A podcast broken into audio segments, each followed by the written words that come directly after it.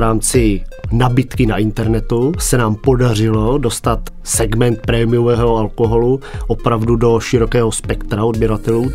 Ta whisky, když se vypálí, tak se vypálí za nějakou základní cenu a pak samozřejmě nazrává na nějakou výrobní naší cenu. A my si za tu výrobní cenu to odkoupíme a investor má realizovaný zisk.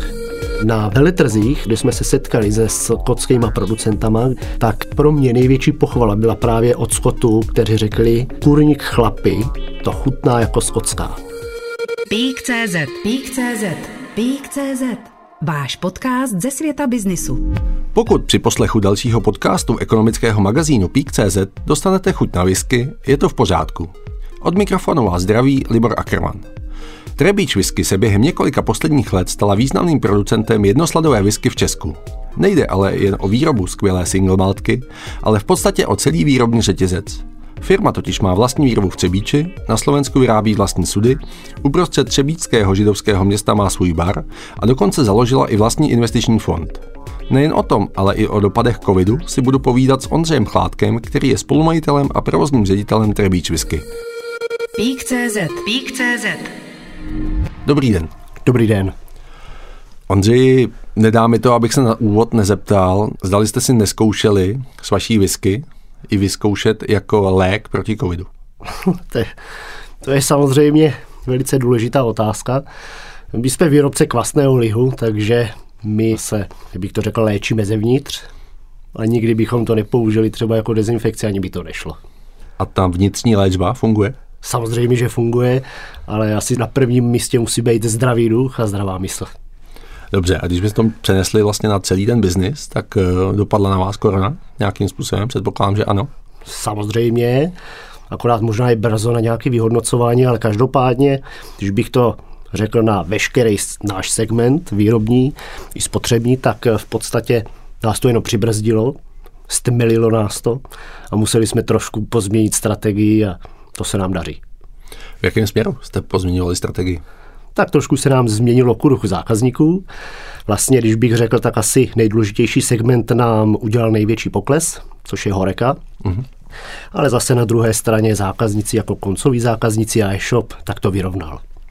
Museli jste nějakým způsobem rozvíjet e-shop a e-commerce? Museli jsme. Museli jsme se zaměřit na koncového zákazníka a na firmy, protože vlastně segment Horeka, který nás držel, a byl to hlavně segment turistický, tak eh, ten v dubnu letošního roku měl až 100% výpadek, ale na druhé straně až několik set násobně nám vzrostl e-shop. A teď vlastně při té druhé vlně ten výpadek bude stejný? Čekáme úplně stejný výpadek samozřejmě, protože máme zavřené bary. Ale na druhé straně jsme se zaměřili právě na ten e-shop a rozjeli jsme to akvizičně na koncové zákazníky a firmy jako dárek a musím říct, že teda whisky se prodává ve velkém koncovým zákazníku. Když by se to mělo nějakým způsobem kvantifikovat v řeči čísel? Jedná se třeba o tisíce láhví měsíčně. Mm-hmm. Jak se tedy obecně mění spotřebitelský trh s těmi prémiovými lihovinami? Kam spadá i vaše whisky? Musím říct, že se změnil velmi. Když řeknu před eh, korona krizi, tak eh, whisky segmentu single malt, tak byla opravdu výběrové zboží a byla takřka k dostání jenom v těch prémiových barech.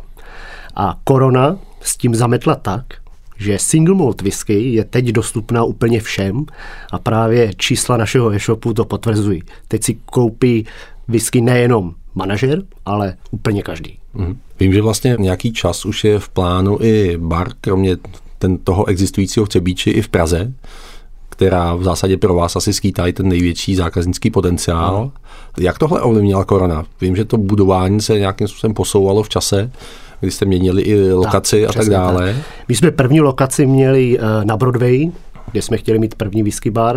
Chtěli jsme to právě v centru Prahy, protože je to hodně turistické místo a hlavně jsou tam ty Bývalo. Bývalo a byly tam hlavně eh, vyhlášené podniky, které byly vlastně hodně naštěvovány. A co se týče ty ty korony, tak to vlastně úplně tuhle strategii ta korona změnila. My jsme ještě předtím, než jsme eh, se chtěli pouštět na Broadway do toho baru, tak jsme ještě jednou změnili místo na Jungmanovu ulici v Praze, kde to místo bylo daleko strategičtější, ale samozřejmě v rámci pozastavení nebo v rámci první vlny jsme museli veškeré práce pozastavit a trošku si strategicky říct, jestli náhodou nepřijde druhá, třetí vlna. Teď jsme ve druhé vlně a samozřejmě realizovat na Praze jedna whisky bar by bylo teďka velice cestné, protože samozřejmě ta kupní síla teď není. Zatím jsme to odsunuli na neurčito a čekáme vlastně, co se bude dít. Jediný, co víme jistě, tak vrátit se na čísla roku 2019 bude trvat určitě několik let. Mm-hmm. A znamená to tedy, že v momentě, kdy pomine korona krize, která v vozovkách nejvíc asi dopadá na tu horeku, tak. to znamená restaurace a bary a tak dále, tak v ten moment vlastně ten bar je de facto připraven k otevření podstatě není úplně takhle připraven k otevření. My jsme to v určité fázi úplně pozastavili a necháváme si teďka čas eh, na nějaké vyhodnocení situace. A samozřejmě teďka je asi předběžný říkat nějaký výsledek, ale řekl bych, že zhruba v březnu, dubnu roku 2021 bychom mohli uvažovat o pokračování. Kdo byl typický piják vlastně Trebič whisky přičemž jste to zmínil, že i ten zákazník, mm-hmm. typ toho zákazníka se tím rozvojem té e- e-commerce vlastně změnil. No. Tak eh, kdo byl typický piják Trebič whisky před rokem mm-hmm. a kdo bude teďka? Tak eh, typický pijan naši whisky před eh, rokem byli manažeři většinou bych řekl, a nebo zákazníci, kteří se specializovali na takovýhle alkohol. A teďka v rámci nabitky na internetu, tak eh, se nám podařilo dostat segment prémiového alkoholu opravdu do širokého spektra odběratelů, takže nyní si to kupuje jak paní učitelka nebo nějaký dělník, tak. jako dárek pro otce nebo dědu, tak eh, samozřejmě široký spektrum normálních odběratelů, kteří třeba předtím by si to nekoupili. Tak učitelé to potřebují, že? Samozřejmě eh, chtěl bych je nějak podpořit, ale mají to teďka velice těžké a ta situace teďka bude ještě nějakou dobu si nepříznivá. Ještě vlastně ta vaše whisky nese trademark, že je košer whisky. Uh-huh. Když byste to měl laicky popsat ano. zákazníkům, co to teda znamená? Tak eh, znamená to to, že v podstatě úplně laicky bych řekl, že to je eh, forma bioproduktu. Jinak my jsme neplánovali, že budeme vyrábět košer whisky, nepřipravovali jsme na to ani výrobu, ale jelikož 10 let vyrábíme na jedné technologii a vyrábíme jenom jednu druhovou sladovou whisky, takže nemícháme zrno a nemícháme pálenku v koloně. A to znamená, že vlastně už celý ten proces, který my procházíme tu výrobu a to znamená od drcení sladu, povaření sladu a špálení a skladování do nových panenských sudů, tak všechny tyhle cesty jsou brány jako košer. Takže výroba a přístup k naší ruční výrobě, tak tento zapřičinil. Kdyby jsme chtěli eh, být eh, společnost, která bude nějakým způsobem růst a automatizovat, tak tam už by byl eh, určitý problém v té ruční výrobě a v tom košer procesu. Takže jsme se i tak strategicky rozhodli, že v Šepkovicích v Třebíči, kde si dokončujeme palírnu, vlastní košer palírnu, tak ta už bude koncipovaná právě jenom na výrobu jednodruhové sladové whisky. Kdy bude ta palírna vlastně dokončena? Hmm. Palírna je teďka v dokončovací fázi první etapy. My jsme to pozastavili, nebo jsme to zpomalili a hnedka vysvětlím proč, protože historicky si už přes 10 let pálíme v palírně našeho investora, takže si tam připadáme jako doma a můžeme si tam plánovat tu výrobu a hlavně tu výrobu máme vychytanou na technologii Arnold Holstein a tím pádem vyrábíme kontinuálně, že já říkám, i kdyby měli padat trakaře, tak eh, budeme pálit. A díky tomu, že jsme pozastavili letos v březnu dokončovací práce ty první etapy, tak jsme to přelili právě do pálení a spíš jsme využili pro výrobu sladové whisky ten čas a, a volné prostředky. A samozřejmě chceme v následujících dvou letech dokončit vlastní palírnu a začít pálit pod jednou střechou, protože samozřejmě my si dokážeme vypálit určité množství ve zpřátelené palírně, ale je to pro nás velmi logicky náročné a mít vlastní palírnu a vše pod vlastní střechou, tak nás určitě čeká, ale pokračovat opět začneme až březen, duben v roce 2021, až vyhodnotíme situaci a budeme vědět, že je nějaká stálá situace. Jak proměnila ta korona, nebo obecně ten trh, jak se proměňuje v průběhu času s ohledem na nárůst konkurence? Uh-huh. Česko zažilo velký boom mini pivovarů, malá vinařství tady jsou už několik desítek let, vznikají nové minidestilérky, uh-huh. kam v zásadě furt ještě spadáte i vy. Ano, určitě. Rozrůstá se ta konkurence, nebo je to těžší se udržet na trhu? Nebral bych, že konkurence. Vzniká spoustu malých palíren, kterým fandím. Hodně teďka je to doména džinů, které začínají být eh, velice dobře eh, vyhlášené. Já sám, kdybych měl čas, tak založím dalších 10 palíren na single malt whisky v České republice, protože je to vynikající teritorium. Máme vynikající podmínky jak sladový, tak výrobní. A samozřejmě jsme národ paličů, takže u nás máme veškerý eh, předpoklady k tomu být vynikající paliči whisky. Takže spíš neberu to jako konkurenci, spíš bych to trošku porovnal v tom, že eh, každý, kdo takhle startuje a teďka musí prodávat eh, přes e-shop, tak samozřejmě ten internet není nafukovací a když se rozděluje reklama na české spotřebitele, tak eh, se tam samozřejmě nevejdou všichni. Ti menší mají trošku nevýhodu, protože mají třeba menší kapitál na e-commerce a samozřejmě ti větší s milionovými rozpočty jsou vidět víc. To je teďka doména toho internetu a nemyslím si, že by eh, vyloženě si tam společnosti konkurovali. Tím, že vlastně Česko má určitou paličskou tradici, a znamená to ale tak, že se přelévá vlastně to portfolio těch výrobků od těch takzvaných IC, slivovic, uh-huh. mandlovic, hruškovic a tak dále, směrem k těm prémiovým lihovinám, gin, whisky, Aha. případně některé další, je to tak? Určitě.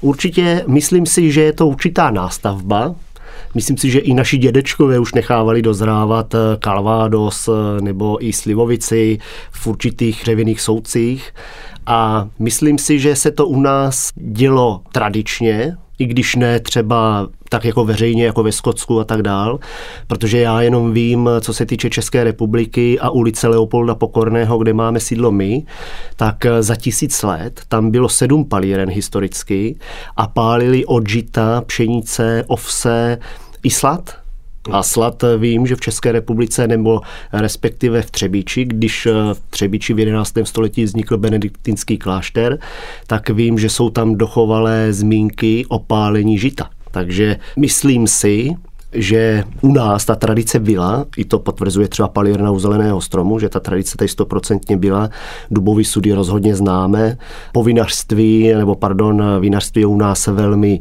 rozkvetlá činnost a samozřejmě i výroba barikových sudů. Takže nemyslím si, že bychom přišli jako česká whisky s něčím novým, spíš si myslím, že navazujeme na tradici a nechtěl bych mluvit o konkurenci, samozřejmě je tady několik producentů whisky a já osobně jim všem fandím.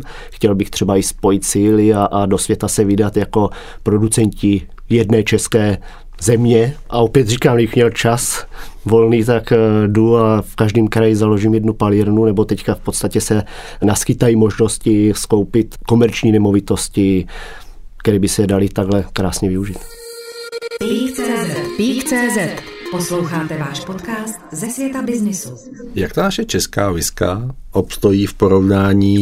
se světem, kdy podle mě 90% lidí si pod pojmem whisky představí Skotsko, Irsko, Ameriku. Ameriku možná Japonsko. Určitě Japonsko v posledních deseti letech.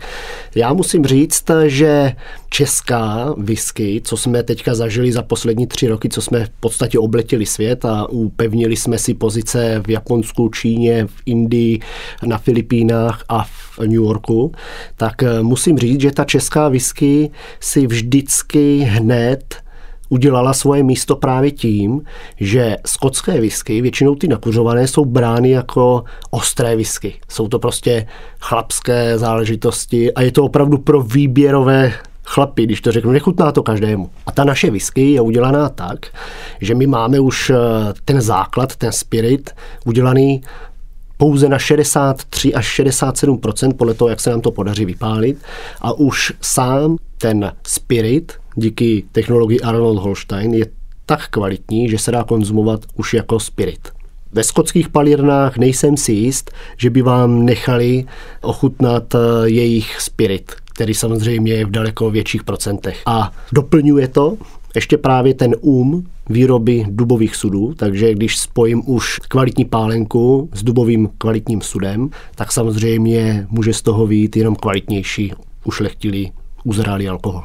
Čím to je, že vlastně v tom Skotsku si drží tu tvrdost té whisky? Je to tím, že vlastně oni je to natolik tradiční produkt, že oni jsou vlastně díky tomu tak trochu svázáni tou tradicí, aby zachovávali odkaz svých předků a mají natolik velký odbyt, že vlastně nemusí jít tolik zákazníkům v vozovkách tou chutí a tou jemností třeba naproti?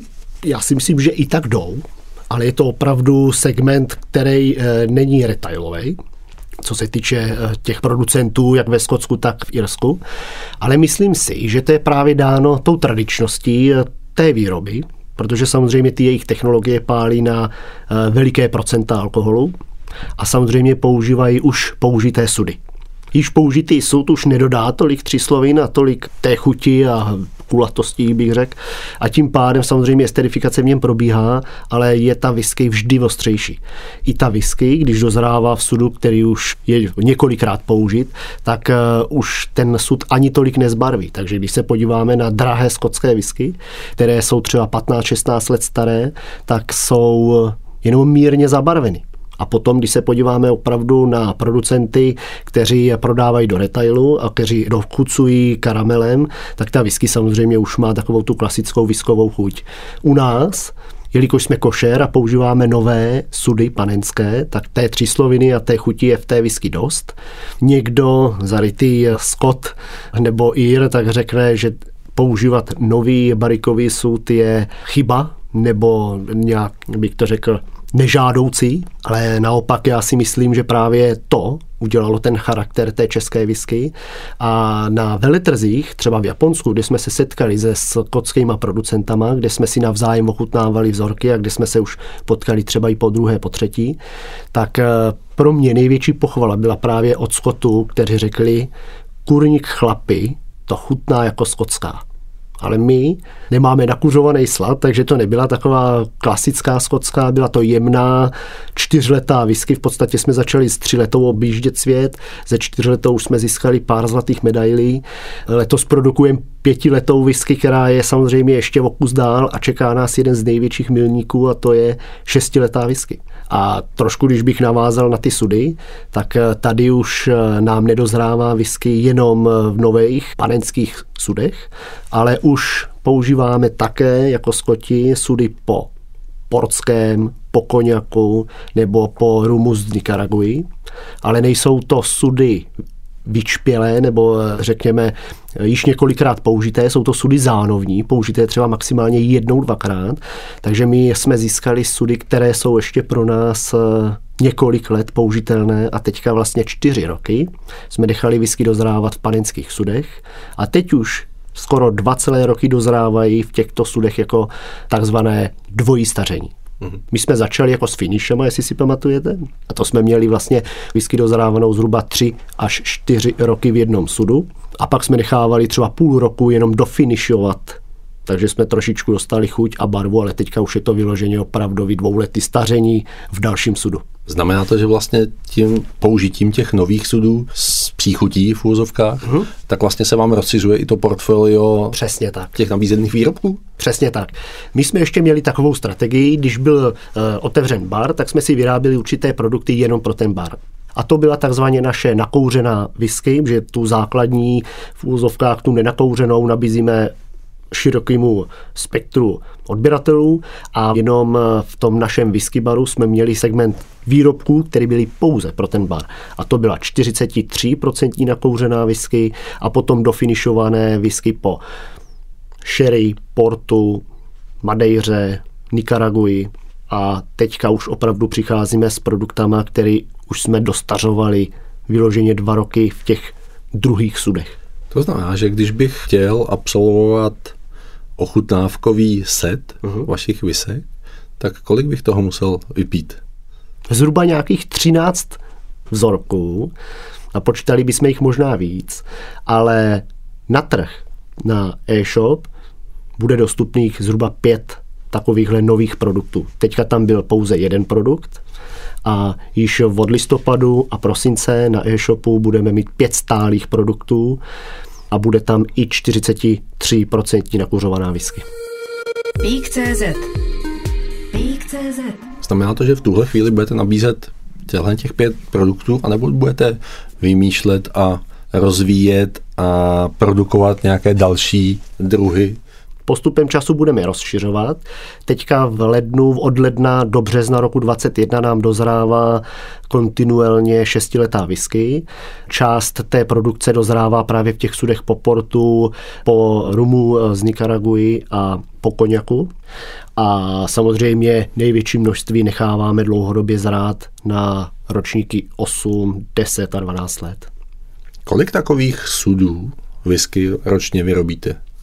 Zhruba 670 220 litrových sudů jsme schopni za rok si napálit a naskladnit takhle ve vzdálené palírně. Jakmile budeme mít svou, tak zdvojnásobíme tuto kapacitu s tím, že potom vlastně ta whisky musí zrát a tak dále, ale tak tu, co už máte zralou, tak uh-huh. zase prodáte toho kolik? Jenom část.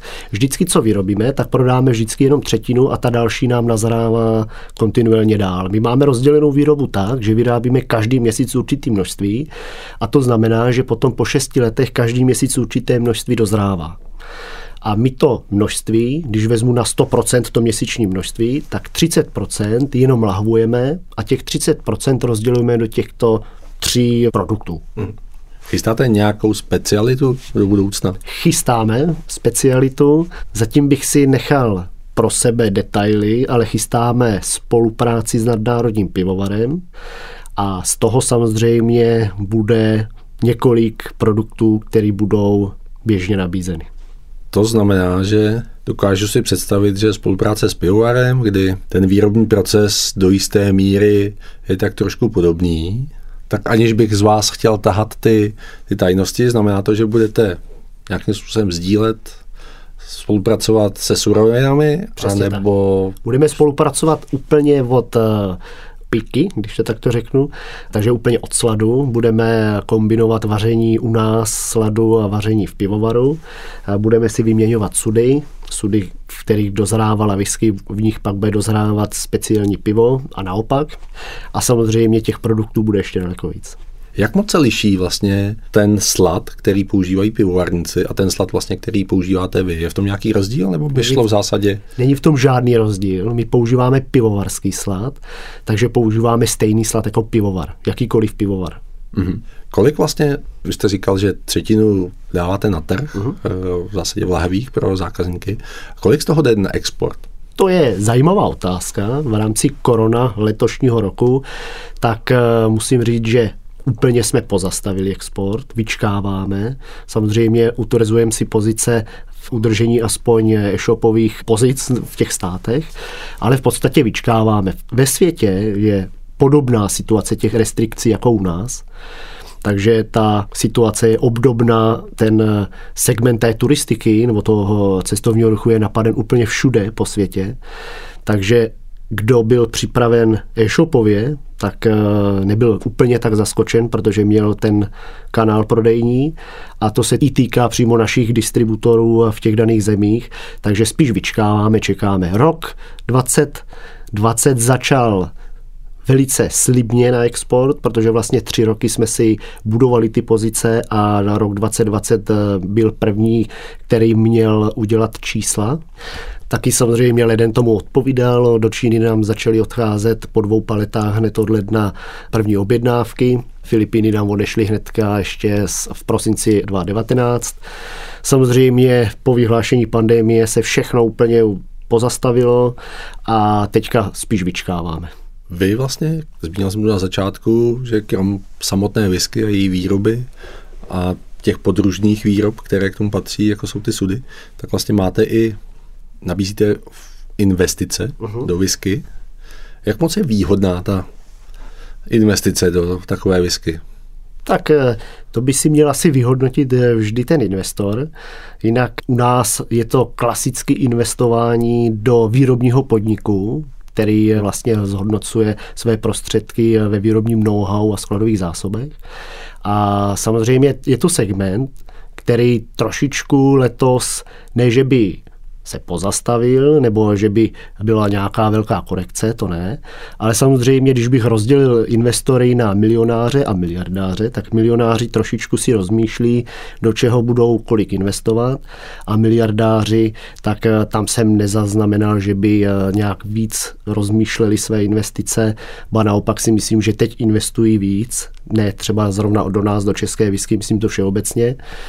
Takže my jsme v té pozici, v které jsme chtěli být a tam, tam nemáme nějaké. A z hlediska vlastně vyjednávání s rozšířením skupiny vašich investorů, kteří investují do fondů kvalifikovaných uh-huh. investorů, což znamená investici od jednoho milionu. Ano. Což do jisté míry není úplně záležitost pro každého člověka Přesně. a tak dále. Tak eh, to investorské chování a ten investorský apetit změnil uh-huh. se nějakým způsobem kvůli koroně? To možná nejsem ta správná osoba, ale co bych řekl z vlastní zkušenosti, tak je, že v podstatě my jednáme s několika investory už delší čas, takže my vyloženě nenaháníme investory nebo jednotlivce. Máme zhruba skupinu pěti investorů, s kterými vyjednáváme a s kterými postupně financujeme výrobní proces a skladové zásoby. Takže mohl bych říct, že milionoví investoři jsou v utlumu, ale opravdu ti desítkoví a, a víc, tak eh, ti mají apetit investovat. Pík.cz Posloucháte váš podcast ze světa biznisu. Může u vás investovat i někdo, kdo nemá ten milion? Určitě může. Udělali jsme takový program eh, přímo v České whisky, že se dá investovat přímo do soudku a tam jsem zaznamenal mírný zestupnou tendenci eh, o poptávku. A překvapilo mě to, že investují drobní investoři, kteří před koronou neinvestovali, možná využívali úplně jiné instrumenty pojišťovacích služeb a tak dál, ale teď mě překvapilo rozvážnost malých investorů, kteří chcou investovat do něčeho hmatatelného, takže oni si nakupují do vlastního majetku část skladových zásob, kterou v majetku drží, takže je vlastní a mají jasnou odkupní cenu, protože ta whisky, když se vypálí, tak se vypálí za nějakou základní cenu a pak samozřejmě nazrává na nějakou výrobní naší cenu. A my si za tu výrobní cenu to odkoupíme a investor má realizovaný zisk. Znamená to tak, že vlastně investor k vám vloží x desítek tisíc korun, za které se koupí vlastně de facto soudek, který, když by chtěl, tak si ho může vypít po dohodě s vámi ho u vás může nechat vlastně zrát, ale pokud by ho nechtěl vypít a brát by to jako investici, kolik činí ta výnosnost? Ještě bych řekl, že on nevloží ty peníze, jo? že to není forma investování. To bychom byli už v úplně jiné legislativě. Tady se pohybujeme v nákupu whisky, takže zákazník si vybere určité množství alkoholu, který si nakoupí do vlastního účetnictví, do vlastního majetku a máme několik možností, buď toho může neomezenou dobu vlastnit a sám pak realizovat prodej, nebo si to nechat stočit a rozprodá si to, a nebo co se u nás teďka velice hojně využívá, tak je to, že my dopředu podepisujeme odkupní cenu po nazrání ty whisky, zhruba to vychází průměrně 8% ročně, takže když si u nás investor koupí soud na tři roky, tak zhruba jeho zhodnocení je 24%. Mhm. A když by si ho tam nechal déle, to znamená, že vlastně s tím stářím ta whisky je kvalitnější, to znamená i dražší, ano. tak to zhodnocení se mu jakoby zvyšuje? Samozřejmě, pořád průměrně to roste o 8%. My máme tři různé roky možné a velikosti sudu, do kterých se dá investovat. Příklad nemůžete investovat do 50 litrového sudu a nechat si tam whisky zrát 20 let, protože 50 litrový sud by eh, nedokázal ušlechtit tu whisky v takovém dlouhém měřitku, protože třeba whisky v takovémhle soudku dozrává dřív, takže máme vlastně tři segmenty. Jeden je 50 litrový sud, to je na tři roky zhruba. Pak máme 120 litrový sud, ten je už na 6 letý horizont a pak máme 220 litrový sud a ten používáme na 9 letý horizont. A to zhodnocení v tom případě a zhodnocení jakoby... je pořád stejný. Co se týče třech let je to 24%, co se týče 6 let, tak je to 48% a 72% to vychází na těch 9 let. A v případě, že bych si to chtěl vypít, tak... Tak můžu... je to vaše věc. Je to potřeba vědět samozřejmě na začátku, protože samozřejmě pak je to v nějakém jiném režimu, ale je to vaše volba, můžete se rozhodnout, nechat si whisky stočit do lahví a udělat si s tím, co chcete. V tom případě nezbývá, než koupit si soudek whisky, nebo alespoň lahev a začít konzumovat. Přesně tak. Říká Ondřej Chládek, spolumajitel Trebeach Whisky, který je i provozním ředitelem. Díky za vaši návštěvu. Děkuji mnohokrát za pozvání. Pík.cz Pík.cz Poslouchali jste váš podcast ze světa biznisu. Další ekonomické a biznisové zajímavosti najdete na Pík.cz.